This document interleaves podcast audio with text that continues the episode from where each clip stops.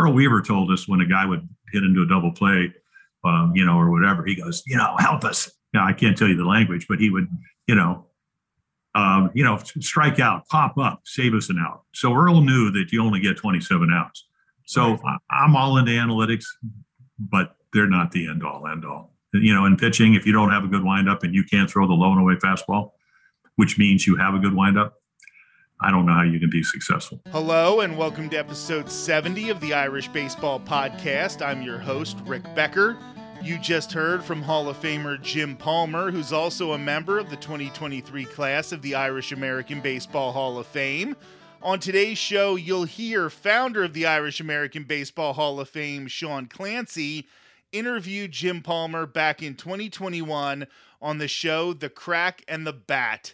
What I love so much about this interview is that it starts with the state of the Orioles back in the fall of 2021, and Jim looks ahead at the success he hoped would be on the horizon for Baltimore. Of course, he has to be pleasantly surprised two years after this interview. As I mentioned, Jim Palmer is a member of the 2023 class of the Irish American Baseball Hall of Fame. He joined Jim Leyland and John McSherry in that 2023 class. Well, it's already time to start looking ahead to 2024. Dues paying members of the Irish American Baseball Society are free to start nominating candidates right now, and gold members will be able to vote on who gets inducted next year when you think about everything going on with the Irish Wolfhounds baseball team, the Irish American Baseball Hall of Fame, and with all of the merchandise discounts and special events awarded to members, there has never been a better time to become a member of the Irish American Baseball Society. Head to irishbaseball.org right now to join in what we are accomplishing. Right now, I'm going to turn things over to Shaun Clancy as he talks to Baltimore Orioles legend Jim Palmer. Hi, I'm Shaun Clancy. Welcome to Crack and the Bat, which is uh, a little interview section that we do for the Irish American Baseball Society. The Irish American Baseball Society is a society of um, Irish people who love baseball and baseball people who love Ireland. And I am delighted to be joined today um, by Hall of Famer uh, Jim Palmer. Jim, thank you for taking the time to uh, to do this with us. Well, you're welcome. My pleasure. You're with the so you're broadcasting the Orioles, which having been been Mr. Oriole, I mean, it's got to be tough to watch what you're watching now. But I mean, there's some good young players on that team. There's some. Uh, do you see? Do you see a turning point coming? Well, I hope so. You know, I mean, Mike Elias came over from the Astros. You know, he started, went to Yale. Uh, was a scout with the, the Cardinals. Went to with uh, Jeff Luhnow went down to uh, Houston. Um, he was, I mean, a lot of a lot of good stuff happened in Houston, a lot of bad stuff had, yeah. happened in Houston. Uh, but he came to the Orioles with winter of 2018. So they're trying to rebuild through their minor leagues and draft system. Now, you know, what does the draft system um, reward? Uh, being very mediocre. You know, they did it in Houston. Not all those. You know, they got Bregman. Uh, what they got Correa. They got right. McCullers who could fit today. So they they did well in the draft. Uh, but you know they also made a couple of mistakes and whatever. So it's not a foolproof thing. But you play in the American League East, you know that the Red Sox and the Yankees are going to outspend you. You know now with Rogers Communication that the Blue Jays, with a great young bevy of young talent, uh, you know they got what Ryu for eighty million dollars for four years. Uh, you know, they went out and got, uh, you know, uh, Berrios from uh, Minnesota. He's got one more year. So, you know, everybody's going to outspend you. And then, you know, Tampa Bay, who won 100 games for the first time uh, and just got beat by the Red Sox, you know, uh, they're going to outthink it. So it's a tough division. But I, you're, you're right. I mean, Cedric Mullins, first 30, 30 player in the history of the Orioles. And the Orioles had a lot of great players. Mm-hmm. you know, um, Matt Mountcastle, Captain Swish, and in April and ends up being, you know, hitting 33 home runs, the rookie of the year vote. Uh, Austin Hays can play the outfield, had a really nice year, hit over 20 home runs. You know, Urias is just a you know fringe player. You know, Mancini came back from colon cancer. You know, maybe didn't have the year he had what back in 2019 when he had 35 home runs, but had a nice year. So they have some good young players pitching. It's very tough to pitch in Camden Yards. And they don't, you know, John Means is the real deal. He's a really good pitcher, but they need some arms. So it's going to take a while, and you know, we'll see. And even when you, you know, it's funny when when Earl Weaver never, who was my Hall of Fame manager, he never liked us to throw at guys, and the reason was not that, you know, I mean, he had played, so he knew it hurt when you got hit, but he didn't want anybody on our team to get to get hurt. And when you get into those throwing battles, invariably somebody gets hit in the wrist or the hand or the head or the neck or, you know, the knee or whatever, and they're out. So we had a guy, Grant Jackson, passed away, what I think last summer, and he he throws the ball up and in, and Earl raced to the mound. He goes, "Take a look at our third baseman. Is he better than their guy?" And he went right around the field, and all our guys were better than the teams we were playing, and then that's why we were in six World Series and nine playoffs and whatever. It's going to take a while for the Orioles to get back to where they can be comparable to you know an Aaron Judge in right field who had a great year or whatever. But hopefully they're they're on that road to, to, to doing that, but it's going to be through the minor league draft. And I think if you're a a free agent pitcher, you don't want to go to Camden Yards to pitch because it's a bandbox. It is really small. There's only one pitcher's park in the American League East, and that's Tampa. Yeah, yeah. So, uh, the, so as a former player, Hall of Famer, what do, do you buy into analytics? Do you think? I mean, do you think it has a part, or are you over? Whips and wops and and all these uh, well no i mean whips are important because that's you know amount of walks and hits you give up per inning. So that's always you know we used to always say you give up less hits than innings pitched? You know i mean i i probably walked a guy every three innings. You know Maddux probably walked a guy one, every 1.8 innings. Um, i'm all for analytics if it's not the end all end all.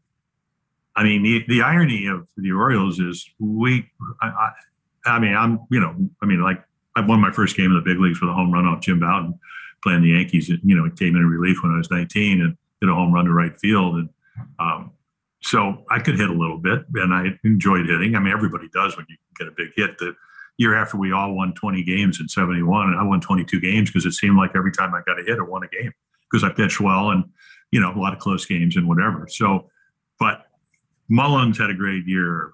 Mountcastle had a great year. Austin Hays came from you know being hurt to having a great year, and guess who they fired?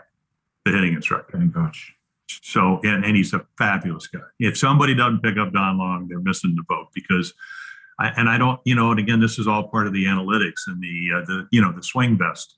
I mean, I was talking to Don, and maybe this is the reason why you get let go. Even though his young hitters really seem to, uh, you know, have great years. He said if there's more, there's there's more to hitting than just um, having a swing vest on and what your what launch angle is and all that. I mean, I saw Ted Williams tap his bat on the plate in 1969 when the when the uh, Senators came down from Pompano Beach to play us in Miami, and he said, "Boys," and everybody ran out there, of course, because it was Ted Williams. He said, six degree upswing, and preferably get a good pitch to hit, preferably a fastball." So I don't think anything ever really changes. You still want to get a good pitch to hit. You don't want to swing at pitcher's pitches early in the count. What does the pitcher want you to do? He wants to throw strike one and then get you to swing at balls. So the guys throw strike one and aren't in the hitters counts have a better chance of being successful. The hitters that say, I don't really have to swing till I get two to strikes. I know my strength. Now, if analytics can help you, I'm all for it. But the amazing thing is, you know, everybody talks about how important runs are. And, you know, now what we have the three outcomes we have either home run, strikeouts, or walks, right? And if you go back, I'll, I'll give you two years since they started testing for steroids in 2005. From 2007 to 2021, runs per game are down. So you tell me how the new hitting philosophy is working. Let's get the ball in the air. Let's strike out. It's okay. Now, Earl Weaver told us when a guy would hit into a double play, um, you know, or whatever, he goes, you know, help us. Now, I can't tell you the language, but he would, you know, um, you know, strike out, pop up, save us an out. So Earl knew that you only get 27 outs. So I'm all into analytics, but they're not the end all, end all. You know, in pitching, if you don't have a good windup and you can't throw the low and away fastball, which means you have a good windup, I don't know how you can be successful. Yeah. And we had the highest ERA in the history of the Orioles this year, and the pitching coach stayed. Do you think that there's? I mean, I'm hoping at some point that there's going to come a, you know, a where they'll come and not come to their senses, where basically they'll realize that scouting and you know plays every bit as much a part as, as the analytics. You know, uh, we're we're coming near the end. I have a question from one of our. Uh, viewers, Ed Meerholz. I don't know Ed used to be involved with the Babe Ruth Museum, and he he so he was asking, you know, he said, you know, he wanted to know what your thoughts were. They said that you know, now a starting pitcher basically throws 100 pitches, you know, or a lot less, maybe five, six innings, whereas in your day it was anywhere from 125 to 140. You know, you usually went com- com- complete games or maybe eight innings and then a reliever. Do you think this is because the money they're paying the the starting pitchers, or is it the analytics with the uh, you know like long relief, middle relief, you know, designated pitchers roles? Well, I think, you know, what he's probably alluding to is even before you got into analytics, analytics are using the TrackMan cameras and the Rapsodo cameras where you release points and all that. You know, our cameras were our feel and our touch. You know, one of the, I mean, I used to play a lot of golf with Jim Kaat, who won, what, 283 games, 16 straight gold gloves. He said, don't you just, yeah, he should be. And, uh, you know, I want to be on the committee because he only one pitcher won more games for about 16 years in baseball, and that was Bob Gibson and we know he's one of the all times great. So, with that said, uh, Jim to say, "Don't you think it's touch and feel?" What they look at now is what your batting average is the third time through the order. You know, there was a great article about ten days ago about uh, Tyler Kepner wrote it in the New York Times about Adam Wainwright, why he's been able to be successful at age 40 because he can pitch.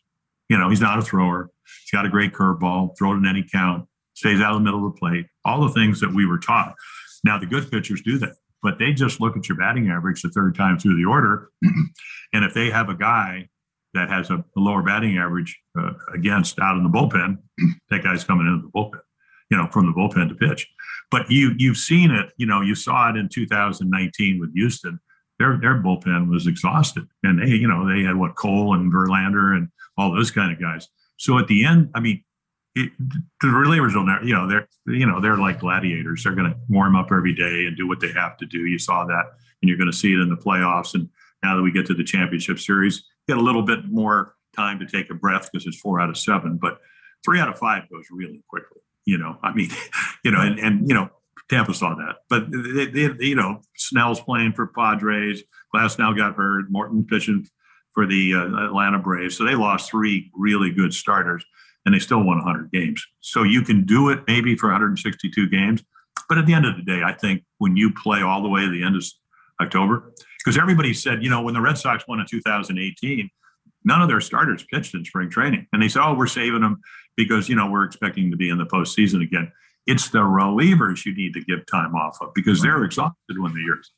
You know, I mean, my first game in 66 when we won our first World Series, I threw 177 pitches, hit a home run, and they asked Harry Brecheen, Harry the Cat Brecheen, our left-handed pitcher, had been a great pitcher with the uh, Cardinals.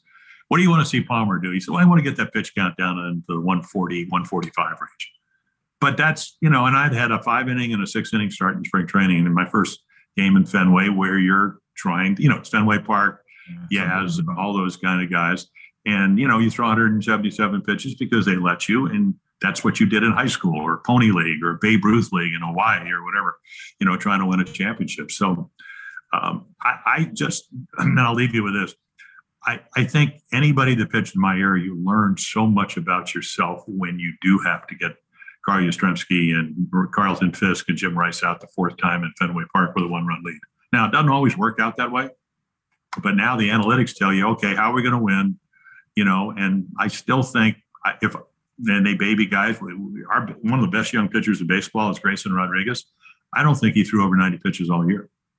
Now, maybe that's the pandemic, maybe that's whatever, but this guy's going to be really good. But if they had told me, Jim, you only get 90 pitches in Aberdeen, South Dakota in 1964, I never would have been in the big leagues the next year because I learned how to pitch the more pitches I threw. Wow, that's brilliant. You mentioned the Rays, the uh, pitching staff that started the postseason for the Rays um, accounted for seven innings of their entire last year. Yeah, completely no. Jim, again, yeah, five five rookies or something like that. Yeah, yeah, no, not not none of starting pitchers. This has been a tremendous honor. I do have one last question for you. Your list of accolades is just tremendous. is there one one of those that you're most proud of? I think the 20, 20 games. Uh, you know, I used to sit with Mike Flanagan, the late Mike Flanagan, on the first row of the bulkhead. What a good Irishman. Oh yeah. Well, no, fabulous kid, and um, so he wins the Cy Young in 1979. He was 23 and nine. And, you know, he had you know a little ERA, a little over three runs a game. He had a couple really bad games. You know, seven runs and two and a third innings. And he looks at me when we're starting in 19, 1980. You know, we're leaving Miami to you know go to go start the season. He says, "How did you ever win 20 games, eight out of nine years?" I said, "Well, you got to be a little obsessed." you know, when the snow's on the ground or it's halftime, and you know when the Colts or whatever are playing, you you know you put on your running shoes and you go run three miles. My youngest daughter Kelly used to go run with me when she was seven, and she could only stopped once, and she ended up running marathons and things like that.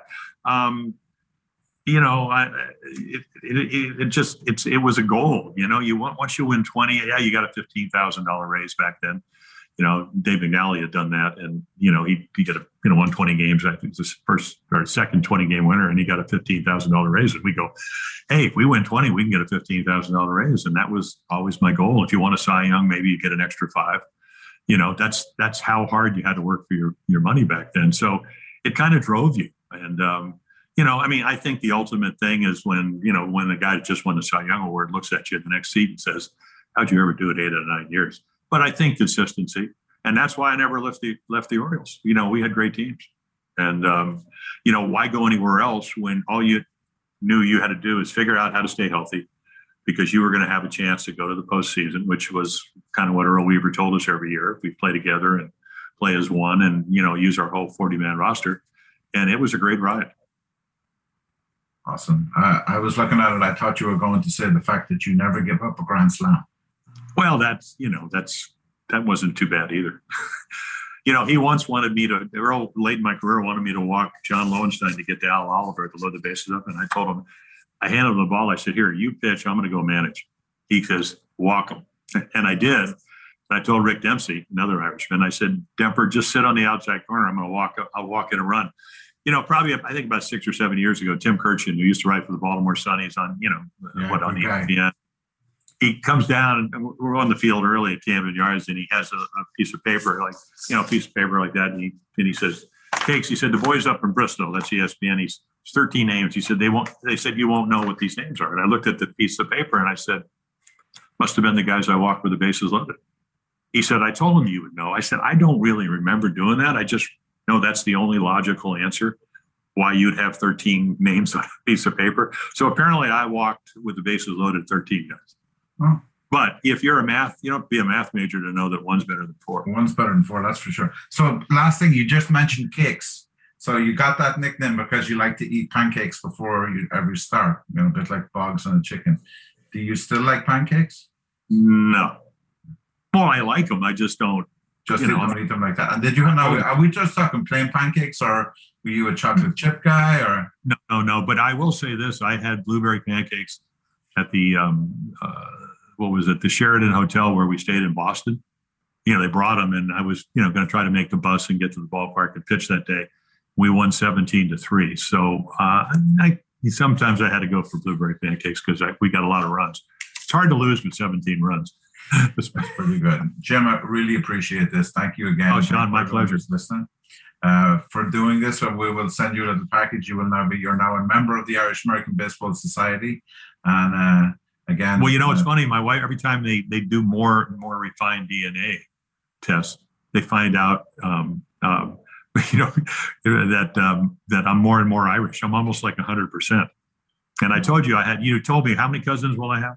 Oh, you, you'll end up with, trust me, you'll end up with 460 well, do, I, do I have one minute to tell you one quick story? Sure, I, you have as long as you want. Pat, on the way, he, he lives up in Orlando. They had gone on a cruise. They're coming for Fort Lauderdale, and my wife Susan says, "Why don't you meet us at, at uh, you know at Emerald Dunes, Irish Emerald Dunes uh, golf course, and we'll have lunch." So we're sitting there. First thing out of his mouth, because I don't really, you know, he has a nice, you know, this is what four or five years ago. So uh, Jim, you know, uh, what happened in 1969?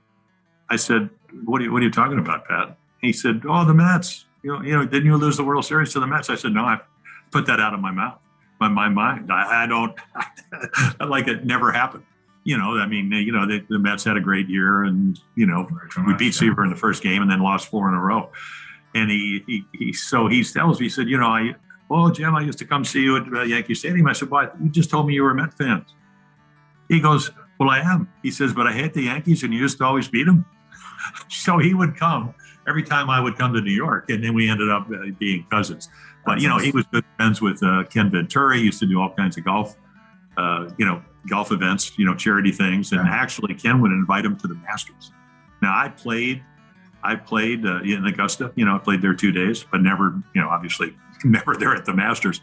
But he said he would actually go up the, with the tower, um, you know, to when when you know he used to be on on you know doing doing the I guess it was at CBS for years, 30 years or something like that. But he was really good friends with him. But it's and he, he was a Gaelic uh, football player. You know, they they went they actually went to Ireland and he played in England. So he was quite an athlete. So, so it's you know interesting. They would they'll come to Yankee Stadium and you know with uh, all the protocols and all that. I'd have you know I'd have to go out before the game or after the game and you know talk to them and all that. It's not like the old days where you can actually have people up in Yeah. the booth.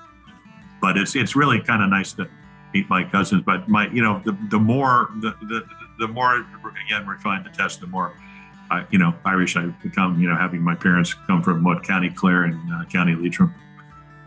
Well, hopefully, hopefully, when you know this the dust settles and stuff like that, we can uh, maybe maybe we can get you to come to Ireland with us. We're hoping to put together a couple of uh, Irish American Baseball Society golf uh, get-togethers where you can come and golf and, and because there's some. I mean, the scenery is beautiful and uh, perfect weather for golf. You're a big golfer, and remember the great thing about uh, golfing in Ireland, especially during the summer, is it stays bright till ten o'clock at night.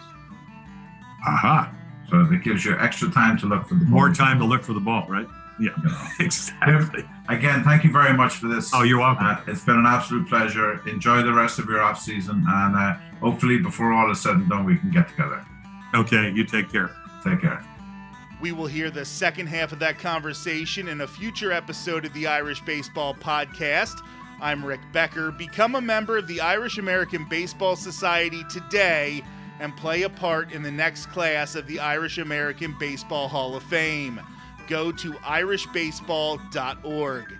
This has been episode 70 of the Irish Baseball Podcast.